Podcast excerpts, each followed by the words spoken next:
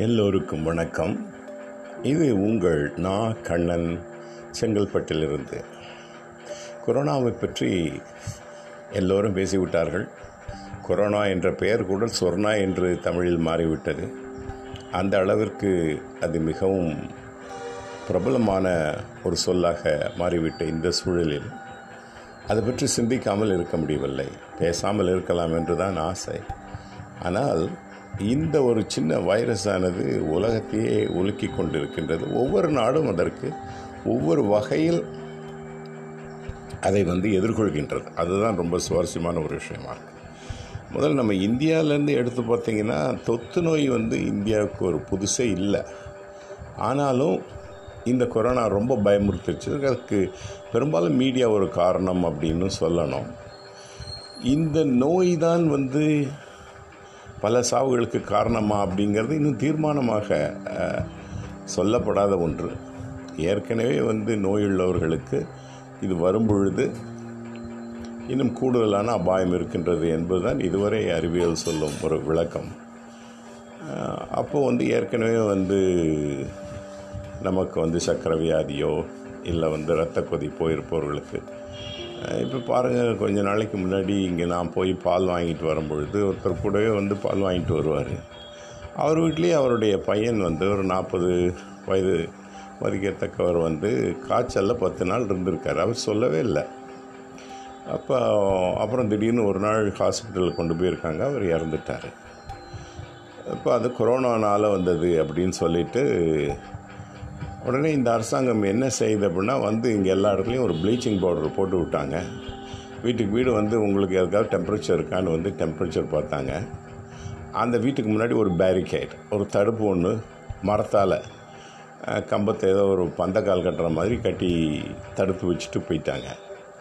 இதுவே வெளிநாடுகளில் என்னுடைய மலேசிய நண்பர்கள் சொல்கிறாங்க வெளிநாடுகளாக இருந்தால் என்ன செய்வாங்க அப்படின்னா வந்து அதை சானிடைஸ் பண்ணுவாங்க அந்த ஹவுஸை இதில் என்னென்னா வந்து சமூக பொறுப்பு அப்படிங்கிறது ரொம்ப முக்கியம். உதாரணமாக வந்து அவர் என்ன பண்ணியிருக்கணும்? அந்த வீட்டுக்காரர் தினம் பால் வாங்க வராரு. நாங்கள் தினம் ஒரு பத்து பதினஞ்சு பேர் அந்த இடத்துல வந்து நின்று பால் வாங்குறோம். இவர் வராமல் இருந்திருக்கணும். இல்லை அட்லீஸ்ட் எங்கள்கிட்ட சொல்லியிருக்கலாம் இந்த மாதிரி வீட்டில் ஒரு பையன் காய்ச்சலில் இருக்கான் அப்படின்னு. அப்போ தொற்று நோய்ங்கிறது எப்படி பரவுது அப்படின்னா வந்து அந்த தொற்று நோயினுடைய தோற்றம் யாருக்கு இருக்கோ அவங்க வந்து தைரியமாக சொல்லணும். வெளியே சொன்னாங்கன்னா தான் வந்து தெரிய வரும். ஆனால் அவங்களுக்குள்ள ஒரு சுய கட்டுப்பாடு இருக்கணும். அப்போ வந்து அதனால்தான் வந்து ஒருத்தர் வந்து வெளியே போகிற பொழுது இவர் தொற்று நோயை பரப்புகின்றார் பிறரிடமிருந்து தொற்று நோயை வாங்கிக் கொள்கிறார். அதனால தான் வெளியே போகாத வெளியே போகாத அப்படின்னு சொல்கிறதுக்கு காரணம் தான் அடிப்படையாக வந்து இந்த பொறுப்புணர்வு இருந்ததுன்னா இந்தியா எவ்வளோ முன்னேறிருக்கும்? அரசாங்கத்துக்கு என்ன செய்கிறதுன்னு தெரில பாருங்கள் அவங்க கொண்டு வந்து ஒரு தடுப்பு போட்டுட்டு போயிட்டாங்க. அவ்வளோதான் அவங்களால செய்ய முடியுது. ஆனால் அதற்கு மேலே செய்ய முடியாத அளவில் இந்தியாவுடைய பாப்புலேஷன் இருக்குது இப்போ நேற்று நியூஸை பார்த்திங்கன்னா வந்து மக்களே பயந்து போய் சொல்கிறாங்க நாங்களே கடையை மூடிக்கிறோம் இன்னொரு ஒரு பதினஞ்சு நாளைக்கு வந்து ஊரடங்கு இருக்கட்டும் அப்படின்னு. அப்போ இந்த கொரோனா செஞ்சது என்னென்னா ஒரு பயத்தை உருவாயிருக்கு ஒரு மரண பீதிங்கிறது வந்து மக்கள்கிட்ட இருக்குது மக்கள் மிரண்டு போயிருக்காங்க என்ன செய்கிறதுன்னு தெரியாமல் இருக்காங்க. ஆனால் அதே நேரத்தில் நீங்கள் பார்த்தீங்கன்னா இந்த நோயை தோற்றுவித்த சீனாவிலேயோ அதற்கு அருகில் முதலில் பரவிய கொரியாவிலேயோ சாதாரணமான வாழ்க்கை நடந்துட்டுருக்கு. அங்கே வந்து இதற்காக இந்த மாதிரி இவ்வளோ கட்டுப்பாடு இவ்வளோ பயம் ஒன்றும் கிடையாது. ஜப்பான்லேயும் ரொம்ப சாதாரணமாக இருக்குது கொரியாவில் ஒரு நாள் கூட அவங்க கடையை மூடவே இல்லை.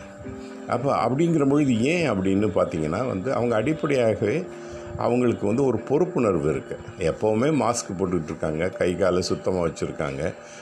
கால் உரைகள்லாம் போட்டுக்கிட்டு வெளியே பரவாமல் பார்த்துக்கிறாங்க கை காலை கழுவிக்கிறாங்க அடிக்கடி. ஸோ ஒரு சுத்தம் சோறு போடும் அப்படிங்கிறத அவங்க தெரிஞ்சு வச்சுருக்காங்க. ஆனால் அந்த பழமொழியை சொன்ன நம்ம வந்து அப்படி இருக்கிறதில்ல. அதனால தான் இப்போ பாருங்கள் இந்த ஒரு லேசாக ஊரடங்கு இல்லைன்னு சும்மாவே வெட்டியாக சுற்றுறாங்க மோட்டர் பைக்கில் ஒரு ஒரு ஐநூறு மீட்டர் நடக்கக்கூடிய பயல்கள்லாம் வந்து இப்போ சுற்றிக்கிட்டே இருக்காங்க. சும்மாவே மோட்டர் பைக்கில். அப்போ இந்த பொறுப்பற்ற தனம் தான் வந்து இந்தியாவினுடைய மிகப்பெரிய பிரச்சனையாக இருக்குது அப்படின்னு நான் நம்புகிறேன் எனவே மக்கள் வந்து இன்னும் பொறுப்போடு நடந்து கொண்டால் வந்து இதை ரொம்ப எளிதாக நாம் எதிர்கொள்ளலாம். அது மட்டும் இல்லை பொதுவாகவே பொது சுகாதாரத்திற்கு நான் அடிக்கடி சொல்கிற மாதிரி இந்த சாக்கடைகளுக்கு ஒரு வழி பண்ணணும். கொசு மன்றத்துக்கு ஒரு வழி பண்ணணும். இந்த எச்சத்தை போகிறதுக்கு ஒரு வழி பண்ணணும். இதற்கெல்லாம் இந்த ஊரடங்கு காலத்தில் ஒரு தீவிரமான சட்டங்கள் கொண்டு வந்து சரி பண்ணினா இந்தியா ஒரு சொர்க்க பூமியாக இருக்கிறதுக்கு வாய்ப்பு இருக்கிறது. உதாரணமாக இப்போ வந்து அந்த பாப்புலேஷன் டென்சிட்டின்னு சொல்லுவாங்க. அதாவது ஒரு சதுர கிலோமீட்டருக்கு எத்தனை மக்கள் இருக்கிறார்கள்? என்ற கணக்கு ஒன்று இருக்குது உலகத்தில்.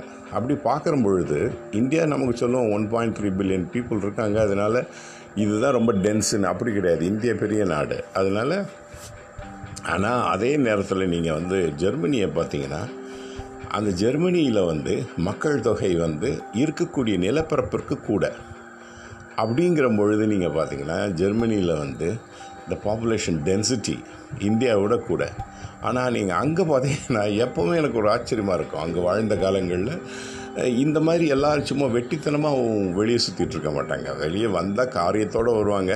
இல்லாட்டா காலையில் வந்து அவங்க வாக் போகிறதுக்கு அதாவது தனியாக அந்த பக்கம் காட்டு பக்கம் போயிட்டு வந்துடுவாங்க மற்றபடி இந்த ரோட்டில் சுற்றுற பழக்கங்கிறது அங்கே கிடையாது. அதனால நீங்கள் அங்கே பார்த்தீங்கன்னா அந்த நகரங்கள்லாம் தெளிவாக இருக்கும். ரொம்ப அசுத்தம் இல்லாமல் அழகாக இருக்கும். அதிக நடமாட்டம் இருக்காது. ஆனால் அதை விட குறைவாக பாப்புலேஷன் டென்சிட்டி உள்ள இந்தியாவில் பார்த்தீங்கன்னா எல்லா பேரும் வெட்டியாகவே சுற்றிட்டு இருக்காங்க வெளியே. அதற்கு காரணம் என்னவாக இருக்கலாம்னா இந்த இந்த நல்ல வெதர் இருக்கிறதுனால அவங்களுக்கு வெளியே சுற்றுறதுக்கு வாய்ப்பு இருக்குது இப்போ இப்போ தான் எனக்கே புரியுது. திரும்ப திரும்ப வந்து இந்தியாவில் வந்து வீட்டை விட்டு வெளியே போகாத ஸ்டே சேஃப் வீட்டிலேயே இரு வெளியே போகாதன்னு சொல்கிறதுக்கான பொருள் என்னென்னு பார்த்தீங்கன்னா நம்ம வெளியே போகிற பொழுது தொற்று நோய்க்கு ஆளாகிறோம். நம்மகிட்ட தொற்று நோய் இருந்ததுன்னா அதை நம்ம வெளிமக்களுக்கு கொடுக்குறோம். எனவே பொறுப்புணர்வோடு இந்தியர்கள் குறிப்பாக தமிழர்கள் நடந்து கொள்ள வேண்டும் என்பது இந்த மின்னலினுடைய வேண்டுகோள். நன்றி வணக்கம்.